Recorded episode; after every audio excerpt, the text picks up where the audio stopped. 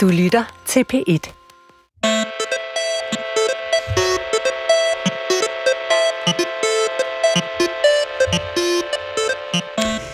Bliver man dronning af at gifte sig med kongen af rock and roll? Nej, Priscilla fik hverken royal røgelse eller lykke til sin dages ende, da hun i 1966 giftede sig med Elvis Presley. Det ægteskab fortalte Priscilla Presley selv om i 1985 i sine memoarer Elvis and Me. Og nu, 38 år senere, har instruktøren Sofia Coppola gjort den til spillefilmen Priscilla, som har premiere i landets biografer i dag. Her er Elvis for en gang skyld reduceret til biperson, for det er Priscillas historie, der er i fokus. Hendes forelskelse i den 10 år ældre superstjerne, hendes liv som første dame i Graceland, hendes begær og hendes afmagt og smerte efterhånden, som Elvis bliver utilregnelig og faretruende. Men er Priscilla-filmen et stærkt bidrag til at gøre historiens traditionelt kvindelige bipersoner til hovedpersoner i eget og i mændenes liv, og er Priscillas forelskelse, følelser og frustrationer skildret tilstrækkeligt nuanceret? Det spørger anmelderne om i dag. Med mig er Freja Dam, journalist og filmanmelder på Jyllandsposten, og Sara Alford, journalist og forfatter, blandt andet til bogen Damer, der var for meget. Velkommen til jer to. Tak. Tak. Jeg hedder Mathias Hammer.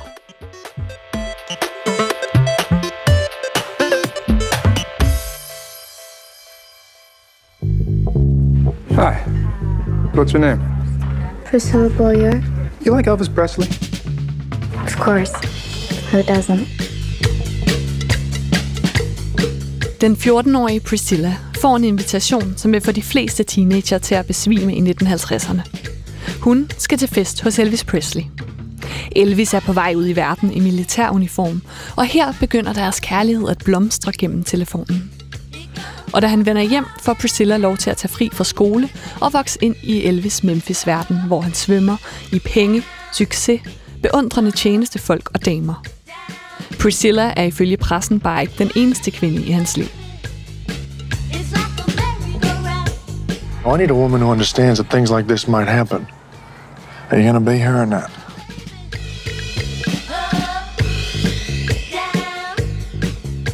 I sit ægteskab med Elvis Presley kæmper Priscilla Presley med, hvad hun skal finde sig i. Hun er håbløst forelsket, men hun er sammen med en mand, der sjældent begærer hende, samtidig med, at han til synlædende er sammen med andre kvinder, og en mand, som er aggressiv, kommanderende og til tider voldelig. Og til sidst bliver det for meget. Hun forlader Memphis for at leve et liv selv med deres fælles barn.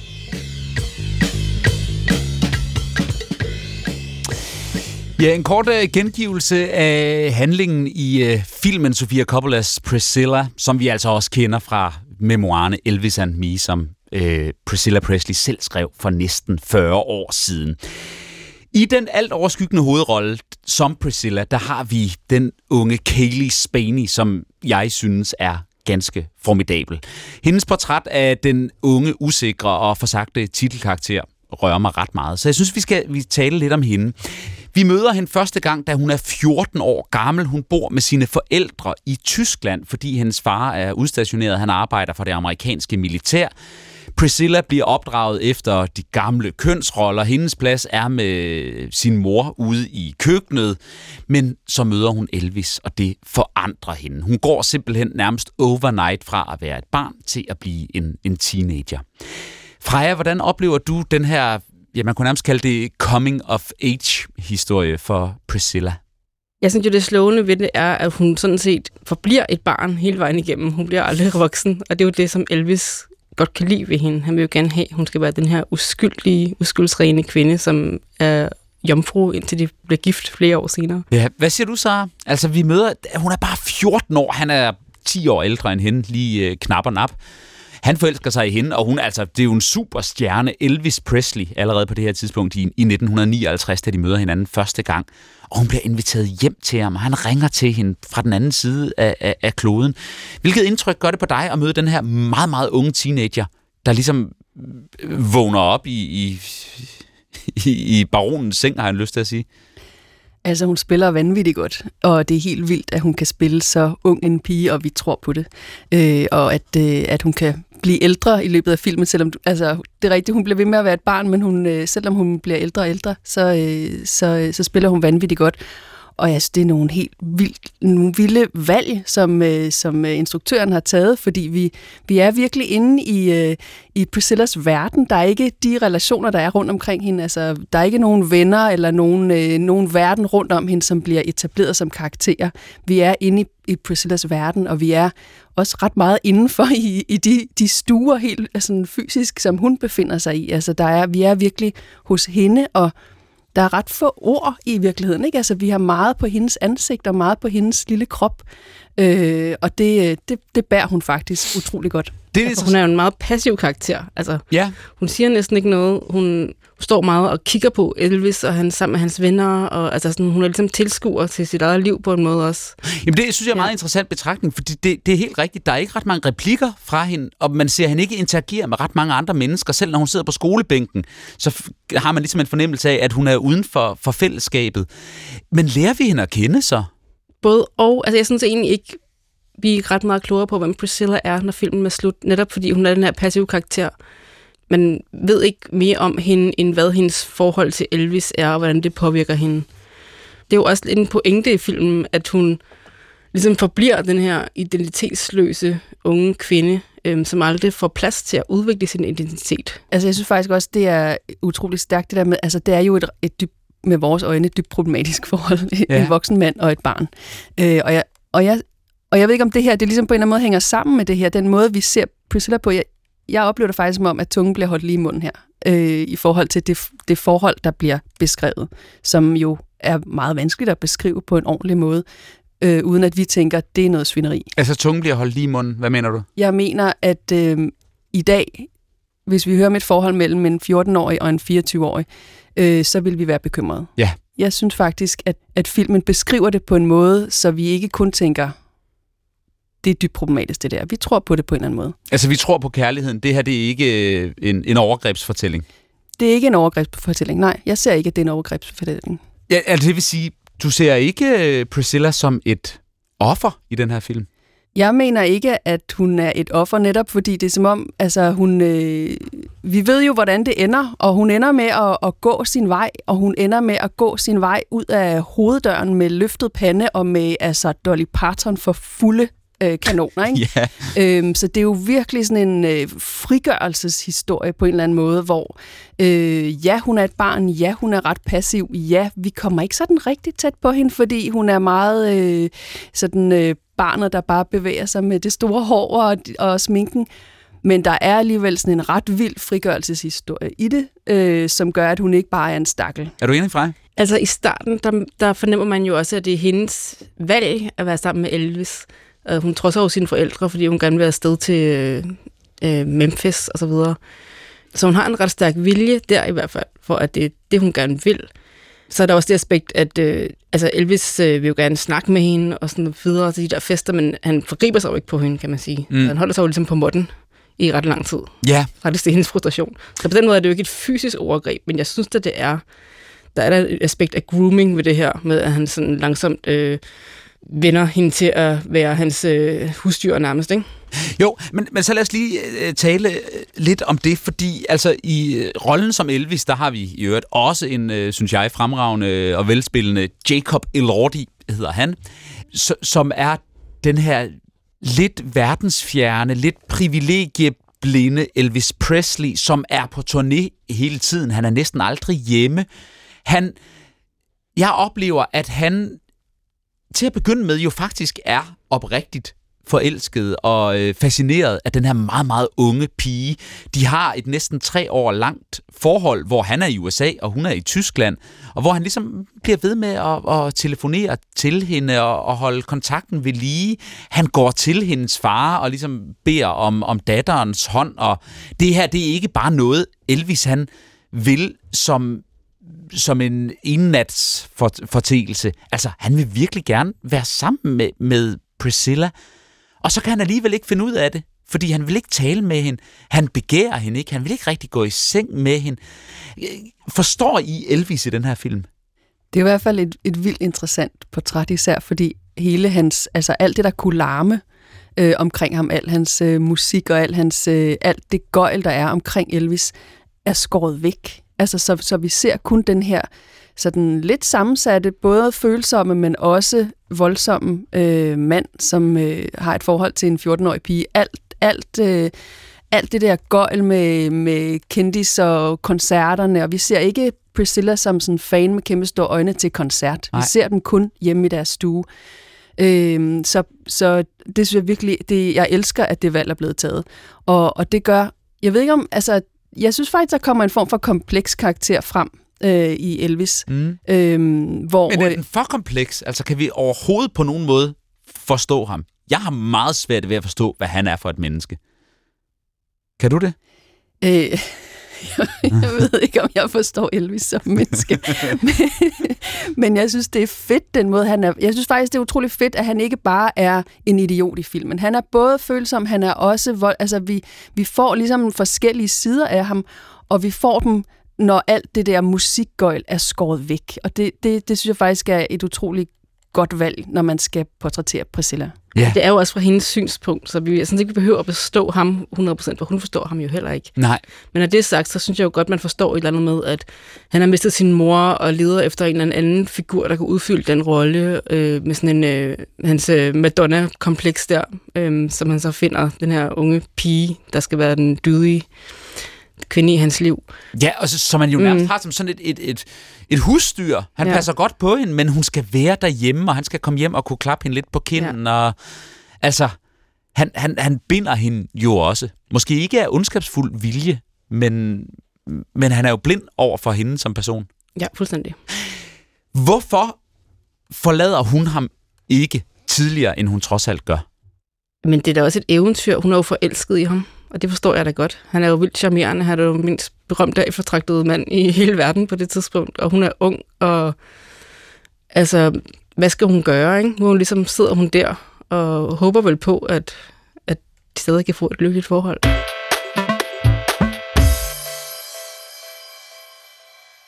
Noget af det, jeg synes kan være en lille smule problematisk i filmen, er den her frigørelsesproces, som jeg ikke helt kan mærke. Det er ligesom om, at hun bliver ved med at acceptere, at det her, det er hendes liv, sådan her må det være.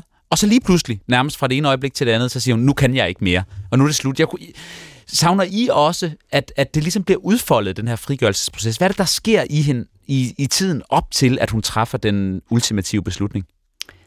Altså, jeg har sådan en følelse af, at hele filmen er en optakt til den beslutning. Altså, at vi er på vej derhen under, altså hele vejen igennem og at, øh, at hun tager... På den ene side virker hun, hun virker som om, hun accepterer det ene øh, efter det andet, men på den anden side, så er det som om, at vi med sikre skridt er på vej hen mod, at hun, at hun smækker den ja. hoveddør. Hvordan mærker du det? Hun tager de her, øh, hun tager de her sådan eskalerende skridt, hvor hun vil gerne have et job. Han siger, du bliver nødt til at være øh, derhjemme, når jeg ringer. Altså, det går ikke, at du ikke øh, bare er hjemme i stuen. Og hun tager ligesom hele tiden de her, øh, de her små valg, hvor hun ligesom prøver at rykke på grænsen. Og som, du, altså som Freja sagde i starten, hun er, hun er teenager. Altså, det er jo først i det øjeblik, hun på en eller anden måde bliver voksen, at hun går. Hun er stadigvæk altså 16, 17, 18, øh, mens hun går derhjemme med sin pudelhund og venter på Elvis. Ikke? Og det kan også være, det besvarer øh, mit næste spørgsmål. Altså, hvorfor konfronterer hun ham ikke med sin frustration, med sin sorg, med sin afmagt, med sin ensomhed. Det prøver hun jo også. Der er også en scene, hvor han igen afviser hende, når det er seksuelt, hvor hun siger, hvad med mine, hvad med mit begær? Øhm, og så er der nogle scener, hvor hun for eksempel prøver at tage en mønstret kjole på, som han ikke vil have, fordi det klæder hende ikke. Og sådan noget. Han er meget kontrollerende med, hvad hun er på. Så hun prøver jo nogle gange, også som, som Sara siger, øh, at gøre oprør, men det bliver bare hele tiden skudt ned, og han tror hende hele tiden med, at så sender han hende hjem til Tyskland til sine forældre igen og sådan noget. Så der er jo hele tiden meget store konsekvenser, hvis hun prøver at gøre oprør. Ja. Filmen er som sagt skabt af Sofia Coppola. Den er enormt smuk, synes jeg. Jeg har bare et lille spørgsmål, en lille anke, fordi jeg synes også, den risikerer at blive til tider næsten sådan klichéfyldt i sit, øh, i sit visuelle udtryk. Den er sådan enormt langsom, den er Øh, den har et meget feminin, sådan meget poleret skønhedsideal. Freja, fortæl os lige, du sidder øh, her inde i studiet med en øh, t-shirt.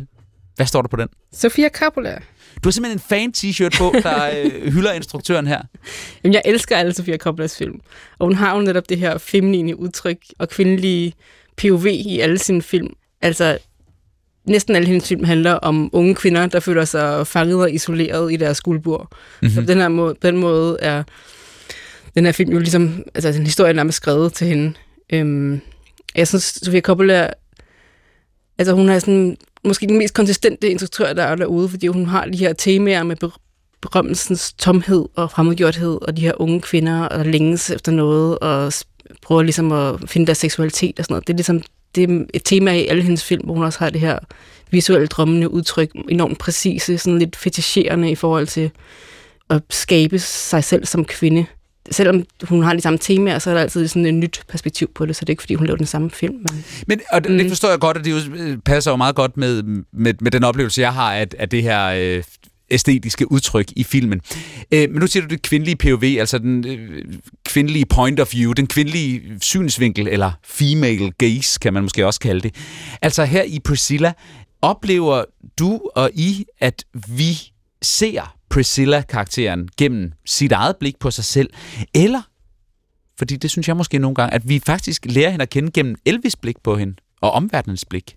Jeg synes, der er forskel, fordi jeg synes, vi ser det gennem hendes blik, fordi hun ser sig selv gennem andres blik, og gennem hans blik, og gennem mandens blik, og hvordan hun ligesom i sig selv som en attraktiv kvinde for ham. Mm-hmm.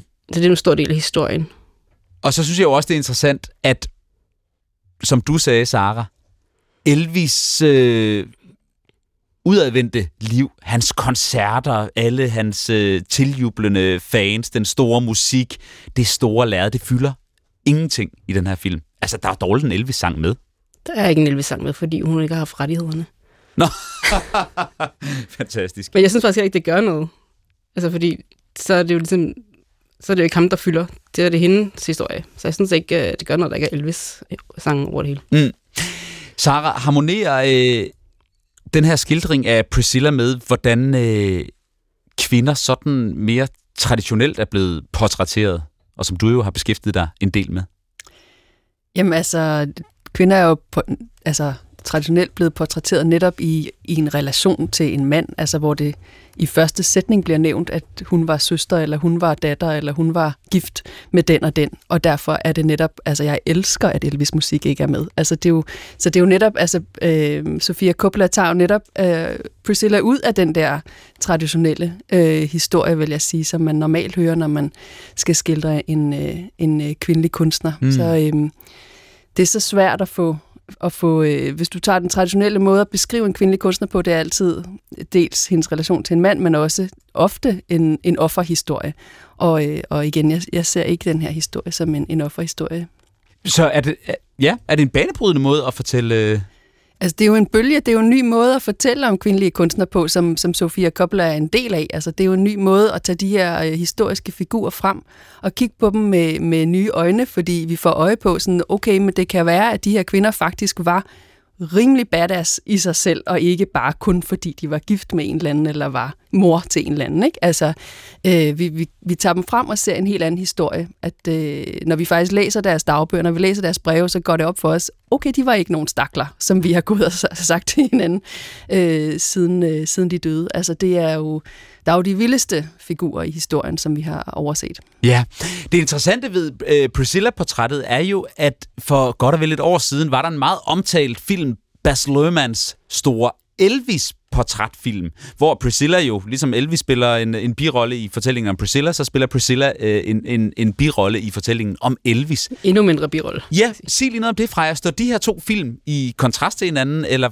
kan de ligesom øh, bruges i sammenhæng? Det må man sige, de gør. Altså, Bas Lerman er jo en kæmpe maksimalist, der er fuld gang, altså fuld øh, fart over øh, farverne og musikken og tempoet, og det, han fortæller jo med alle, alle virkemidler øh, mens øh, Priscilla er sådan helt øh, ja, øh, tilbageholdende, og altså, det er jo ikke sådan handlingen, der, der, der skrider frem. Det er ligesom bare sådan scener af hendes oplevelser, og sådan det hele er sådan stille og roligt og tilbageholdt. Ikke? Så der er stor forskel. Jamen, Ja, det, det, synes jeg er interessant. Hvad nu, mm. hvis de var kommet, udkommet i, i øh, modsat rækkefølge? Altså, er Sofia Coppolas film også sådan et dementi af Lømans sådan lidt øh, forherligende Elvis-portræt? Ja, det synes jeg godt, man kan sige. Det viser da i hvert fald den anden side af Elvis.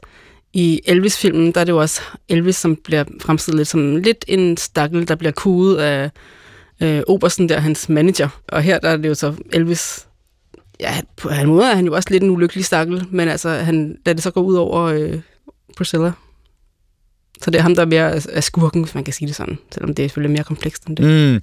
Ja, lad mig lige øh, spørge ind til det igen. Er Elvis en skurk? Jeg er med på, han, han, han behandler hende jo ikke ordentligt. Han er hende utro. Hun finder ud af det ved at læse om det i avisen. Han vil ikke rigtig gå ind i det. Sådan, det må hun bare leve med. Det gider han ikke snakke om. Han er meget væk. Han er meget fraværende. Og så er han jo, altså han er jo misbruger. Og det, det, det, det ser vi. Han er en søgende sjæl. Han prøver diverse stoffer, og pludselig begynder han på en eller anden holistisk, øh, filosofisk retning, som han heller ikke kan gennemføre. Og det udvikler sig til en eller anden form også for fysisk vold. Vi ser det aldrig rigtig for alvor, men i raseri, der kyler han en, en øh, stol efter hende, hvor hun lige når at, at, at, at fjerne hovedet, så der ikke, der ikke sker noget. Men er han en klassisk skurk? Ej, det vil jeg ikke mene. Altså det, øh, og, og, man, og den her film bliver jo netop fortalt op imod, altså, en, altså vi har forgudet manden, siden han døde, eller siden han sang på scenen, Mm. ikke? Så den her film er jo, den skal jo ses i sammenhæng med al den øh, forgudelse, der, der er foregået. Og, øh, og jeg synes heller ikke, at hun portrætterer ham ubetinget som en skurk. Det synes jeg heller ikke. Det er også egentlig også interessant, synes jeg, at øhm, den rigtige Priscilla er jo forblevet venner med ham efterfølgende. Det er jo ikke noget, vi ser ved filmen.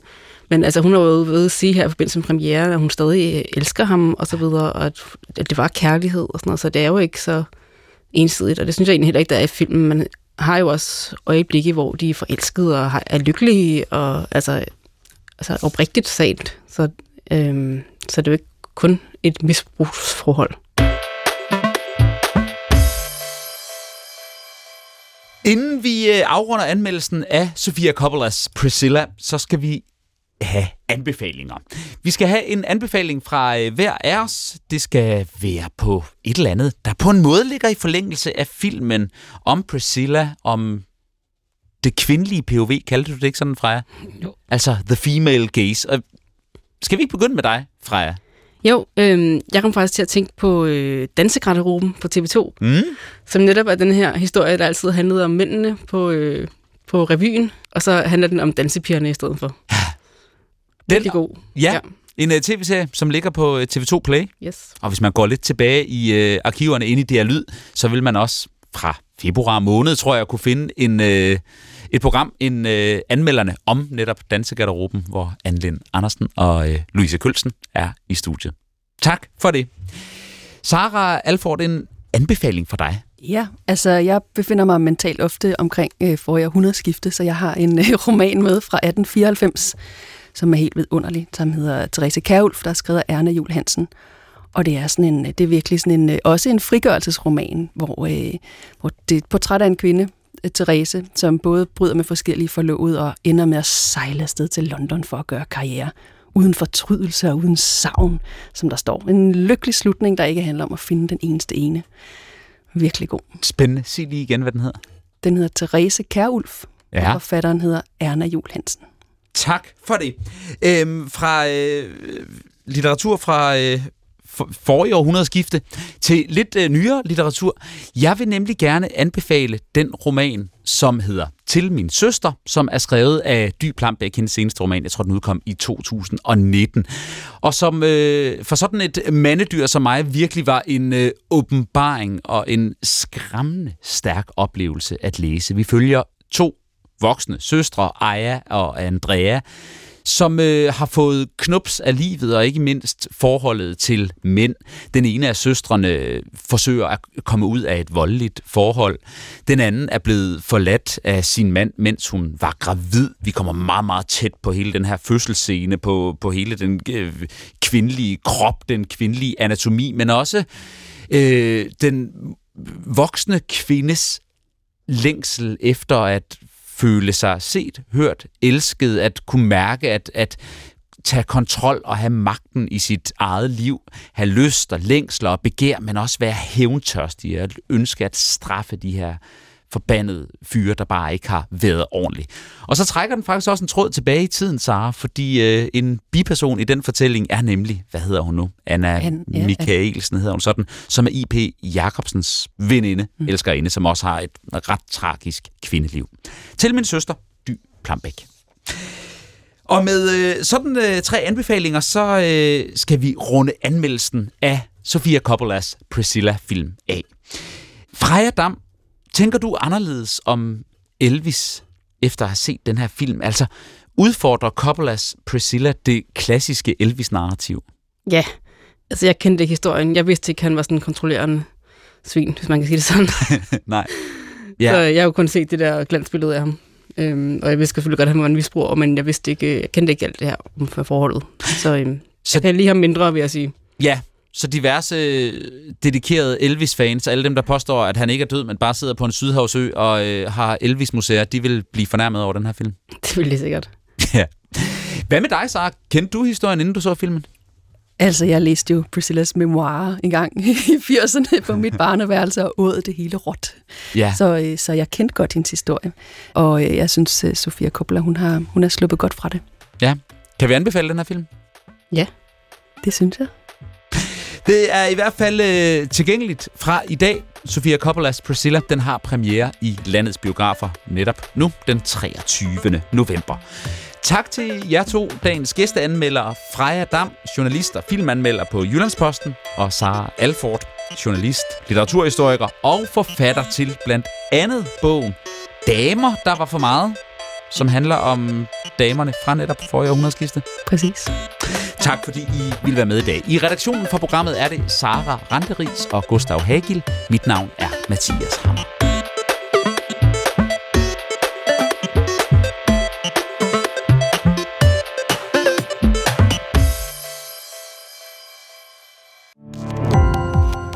Gå på opdagelse i alle DR's podcast og radioprogrammer. I appen DR Lyd.